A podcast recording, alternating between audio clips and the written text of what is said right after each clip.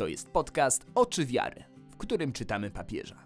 Przekładamy poważne kościelne dokumenty na codzienne życie i ludzki język. Zostań z nami. Cześć, z tej strony Kasia Kajzar. Przyszłam przeczytać Ci kolejny odcinek Adhortacji Christus Vivit. Jest to adhortacja papieża Franciszka, która została napisana po synodzie o młodych. Dzisiaj odcinek 8 Christus Vivit pod tytułem Szukaj dobra, idź za nim. Jesteśmy w trakcie czytania, w trakcie lektury trzeciego rozdziału adhortacji. Jest to rozdział zatytułowany Jesteście dniem dzisiejszym Boga i mówi o tym, jacy są młodzi ludzie dzisiaj i jaki jest świat młodych ludzi i świat, w którym młodzi ludzie wzrastają, żyją, dojrzewają, wybierają swoją życiową drogę. Początkowo papież mówił o tym, że młodzież to jest pojęcie sztuczne, nie istnieje młodzież, istnieją konkretni młodzi ludzie z konkretnymi historiami życiowymi. I powiedział, że nie jest w stanie scharakteryzować młodzieży w jakiś jeden spójny sposób, młodzieży całego świata. I wcale mu się nie dziwię, bo chyba się nie da. Myślę, że trudno by było scharakteryzować młodzież jednego miasta, jednej wsi nawet, a co dopiero całego świata. Powiedział, że każdy człowiek młody ma swoją historię i on o tym chce powiedzieć, jakie rzeczy zdarzają się ludziom młodym. I w poprzednim odcinku mówiliśmy o tym, czytaliśmy o tym, że młodzi ludzie, wielu młodych ludzi wzrasta w świecie, który przeżywa kryzys. W tym świecie, który przez dorosłych został tak, a nie inaczej ustawiony, tak czy inaczej zaprogramowany, chociaż nie jest to dobre słowo. Właściwie to dobrze byłoby chyba powiedzieć, że tak świat został dany młodym i tak świat jest przekazywany młodym ludziom, bo pokolenia przekazują sobie nawzajem świat i warto mieć tą perspektywę przed oczami. Dzisiaj kolejny podpunkt pragnienia, rany i poszukiwania, w którym papież Franciszek mówi i o seksie, i o technologiach biomedycznych, i o krzyżu, i o poczuciu winy, i o jakiejś moralności seksualnej też, ale nie tylko. I o tym wszystkim zaraz będziemy czytać. Zanim to nastąpi, chcę podziękować tym wszystkim, którzy udostępniają podcast Oczy Wiary, którzy dzielą się informacją o tym podcaście z przyjaciółmi, ze znajomymi, no nie wiem, może i z przypadkowo spotkanymi ludźmi. Pogawędka w pociągu, może to jeszcze funkcjonuje. Dziękuję bardzo i proszę o jeszcze. Słuchaj, do nagrania tego odcinka zabierałam się jakiś czas. Nawet raz nagrałam i skasowałam. To mi się pierwszy raz zdarzyło, skasowałam całe nagranie, bo doszłam do wniosku, że bzdury gadam. Przy tym pierwszym podejściu próbowałam zreferować po kolei, co jest w tym fragmencie, który będziemy czytać, ale myślę, że to nie jest dobra droga. Lepiej chyba będzie, jak powiem po prostu, co mnie dotknęło i co mnie zatrzymało i co było dla mnie ważne. Nie jest to ani wszystko, co w tym fragmencie jest, ani może i nie najważniejsze, ale dla mnie było istotne. W pierwszym punkcie, w którym papież mówi o seksualności, mówi o tym, że w świecie, który podkreśla tylko seksualność, bardzo trudno jest utrzymać dobrą relację z własnym ciałem i przeżywać spokojnie związki uczuciowe. I to jest powiedziane w sumie w sposób negatywny, a ja mam takie założenie życiowe, robocze, żeby mówić pozytywnie, żeby mówić o tym, co pozytywne. Jakoś wydaje mi się, że to bardziej... To mówienie i patrzenie pozytywne jest bliższe mojemu sercu. Myślę, że tak powinnam przejść przez swoje życie. Właśnie pozytywnie, właśnie patrząc na to, co dobre i wydobywając to, co dobre. I o tym też będzie dzisiaj czytane. A może właśnie od tego zacznę. Na samym końcu fragmentu, który będziemy czytać, papież mówi o ranach, których doznają młodzi ludzie. Wymienia je dość dokładnie. A potem mówi o rzeczach dobrych, które w młodych ludziach również dostrzegamy. Mówi, że u niektórych widzimy pragnienie Boga, nawet jeśli nie za wszystkimi przymiotami Boga objawionego. W innych możemy dostrzec pragnienie, marzenie o braterstwie, a to już nie mało, pisze Franciszek. U wielu z nich może istnieć prawdziwe pragnienie rozwijania swoich zdolności, aby dać coś z siebie światu. Fenomenalnie piękne pragnienie. Rozwinąć swoje zdolności, umiejętności, kompetencje. Poświęcić czas na naukę, na ćwiczenia, na próby, na błędy też. Po to, żeby rozwinąć w sobie jakąś zdolność i dać coś z siebie światu i zrobić coś dobrego. Piękne pragnienie. Papież mówi, że u niektórych ludzi dostrzegamy również wrażliwość artystyczną, dążenie do harmonii z naturą. U jeszcze innych może istnieć ogromna potrzeba komunikacji. Papież wymienia po kolei te wszystkie dobre rzeczy, pragnienie Boga, pragnienie dania czegoś z siebie światu, swojej pracy, swoich zdolności, umiejętności, wrażliwość artystyczna, wrażliwość na naturę, pragnienie braterstwa, autentycznego braterstwa między ludźmi, wspólnoty, bycia dla innych ludzi otwartym, dobrym, miłym, życzliwym, sympatycznym. Piękne rzeczy. I papież pisze, że są to autentyczne punkty wyjścia, wewnętrzne energie, które z otwartością oczekują na jakieś słowo przebudzenia, światła i otuchy. I to jest to, co mnie bardzo poruszyło. Myślę, że w znacznej mierze właśnie przez to, że staram się w życiu szukać tego, co dobre. Szukać w swoim życiu, szukać wśród innych ludzi, w innych ludziach. Mam przekonanie, że Pan Bóg patrzy na nas dobrymi oczami i że widzi w nas dobro i że On chce je wydobyć z nas i chce to dobro, które w nas jest, dokarmić, udoskonalić, oszlifować, dać nam siły na więcej dobra. I papież tutaj, wskazując te pozytywne rzeczy, które można znaleźć u innych ludzi, myślę, że w sobie też, tego aspektu nie ma w adhortacji, ale w sobie też to możesz znaleźć. Mówi, że to są takie punkty wyjścia. Czyli spotykasz człowieka, widzisz w nim na przykład dążenie do harmonii z naturą i może to być dla ciebie punkt wyjścia. On nie pisze tutaj o ewangelizowaniu. I ja myślę, że to ewangelizowanie to by było słowo zbyt duże i zbyt duży kaliber w tym miejscu. Ale może być to punkt, może być to ta przestrzeń, w której spotykamy się z tym drugim człowiekiem autentycznie, w którym nawiązuje się między nami relacja. Są to te punkty, które z otwartością oczekują na jakieś słowo pobudzenia, światła i otuchy. Pobudzenia, światła i otuchy. Myślę, że chodzi tutaj o pobudzenie do większego dobra. Dodanie otuchy. Staram się to robić i to jest chyba ważne, żeby chwalić ludzi za to, co robią dobrze. To czasem jest zabawne. Na przykład tankowałam ostatnio w auto i podjechałam na stację, na której pan z obsługi tankuje samochody. Pan miał wielką potrzebę porozmawiania o tym, że on co godzinę dezynfekuje dystrybutor.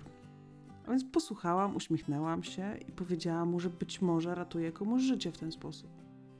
I myślę, że to było dla niego... On trochę chciał chyba pomarudzić i myślał, że ja pomarudzę razem z nim. A ja mówię, że to jest na pewno uciążliwe, ale jeżeli ratuje komuś w ten sposób życie, to jest bohaterem. I myślę, że taka perspektywa patrzenia pozytywnie jest nam wszystkim potrzebna. I może właśnie taka jakaś drobna rzecz jest tym, co sprawia, że możemy dodać człowiekowi otuchy, jakiegoś światła, tak jak pisze papież. Właśnie pobudzić do tego, żebyśmy widzieli wszędzie okazję do czynienia dobra.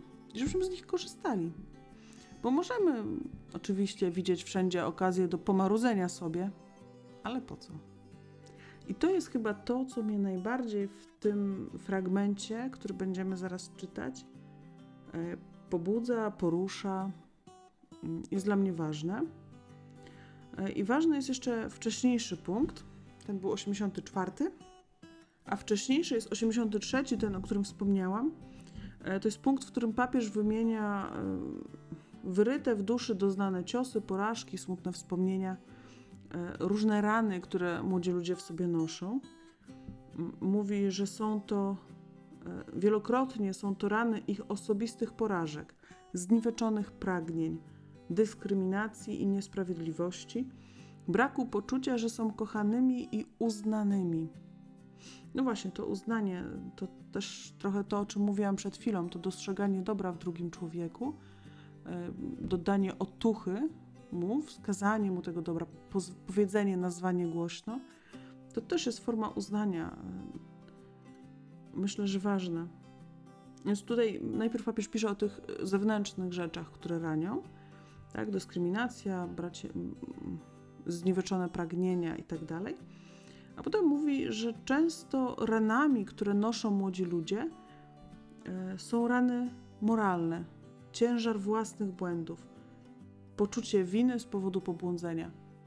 I wydało mi się to niesamowicie smutne, że młody człowiek, który dopiero wchodzi w życie, może mieć już tak głęboką ranę poczucia winy.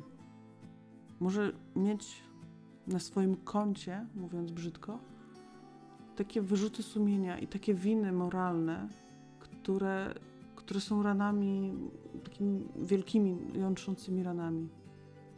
Papież mówi, że Jezus staje się obecny w tych krzyżach młodych ludzi, czyli te rany są krzyżami. Może przychodzi ci na myśl twój własny grzech, twój własny brak miłości w jakimś momencie, brak cierpliwości. I to należy do twojej przeszłości i już nic nie możesz z tym zrobić, możesz tylko zapłakać. Jeżeli tak jest, jeżeli płaczesz nad swoimi ranami, nad swoimi grzechami, nad tym, co było i czegoś się nie da naprawić i nad złem, którego dokonałeś, dokonałaś, to wiedz, że to jest twój krzyż i wiedz, że Jezus staje się obecny w tym krzyżu, aby zaofiarować swoją przyjaźń, ulgę, swoje uzdrowiające towarzyszenie. Jezus chce z tobą być. I z każdym człowiekiem, który zgrzeszył i który czuje, że coś jest nie tak, że coś zrobił nie tak, że gdzieś kogoś zranił, kogoś nie ukochał, Jezus chce być. A jeszcze ciekawsze jest druga część tego zdania.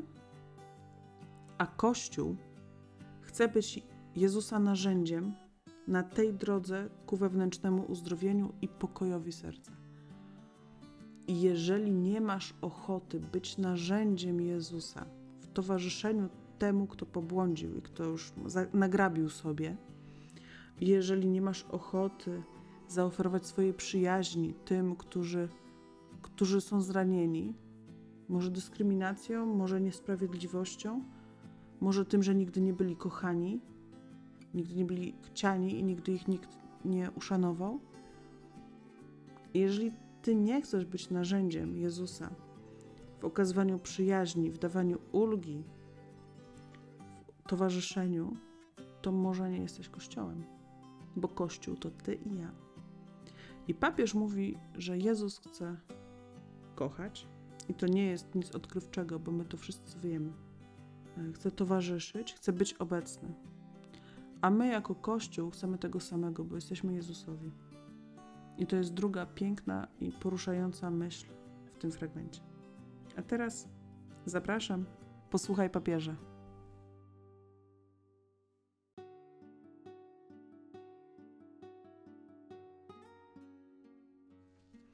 Christus Vivit, punkty 81-85, rozdział 3, podrozdział Pragnienia, rany i poszukiwania. Młodzi ludzie przyznają, że ciało i seksualność mają istotne znaczenie dla ich życia oraz rozwoju ich tożsamości. Jednak w świecie, który podkreśla wyłącznie seksualność, trudno jest utrzymywać dobrą relację z własnym ciałem i przeżywać spokojnie związki uczuciowe. Z tego i z innych względów moralność seksualna jest często powodem niezrozumienia i wyobcowania od Kościoła, ponieważ jest postrzegana jako miejsce sądu i potępienia.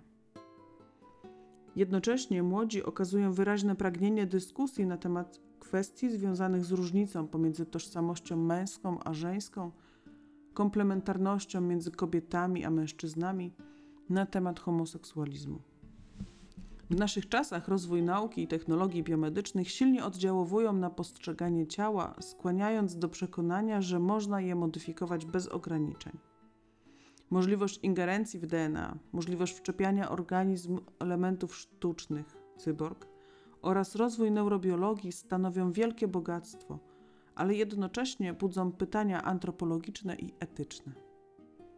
Mogą one sprawiać, że zapominamy, iż życie jest darem, że jesteśmy istotami stworzonymi i mającymi swoje ograniczenia, że możemy łatwo zostać wykorzystani przez tych, którzy mają władzę technologiczną.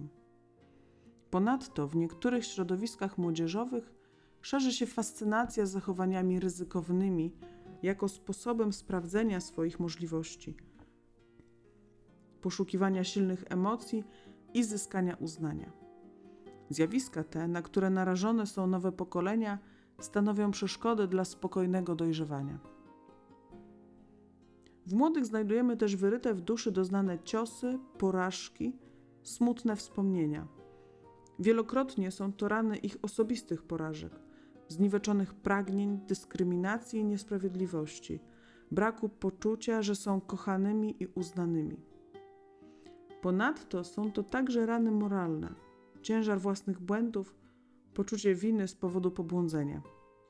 Jezus staje się obecny w tych krzyżach ludzi młodych, aby zaofiarować im swoją przyjaźń, ulgę, swoje uzdrawiające towarzyszenie, a Kościół chce być jego narzędziem w tej drodze ku wewnętrznemu uzdrowieniu i pokojowi serca. U niektórych ludzi młodych dostrzegamy pragnienie Boga, nawet jeśli nie ze wszystkimi przymiotami Boga objawionego.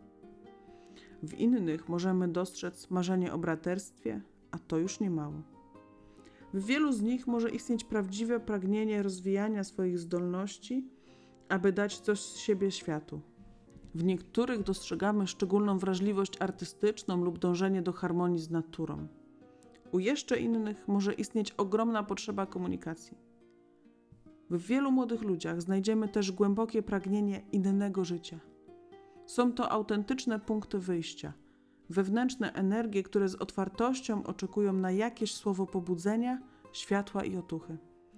Synod rozpatrywał w szczególny sposób 3 kwestie o dużym znaczeniu i chce na ten temat zebrać wnioski na piśmie, choć będą one wymagały kontynuowania poprzez dalsze analizy oraz rozwinięcia zdolności dodania bardziej odpowiedniej i skutecznej odpowiedzi.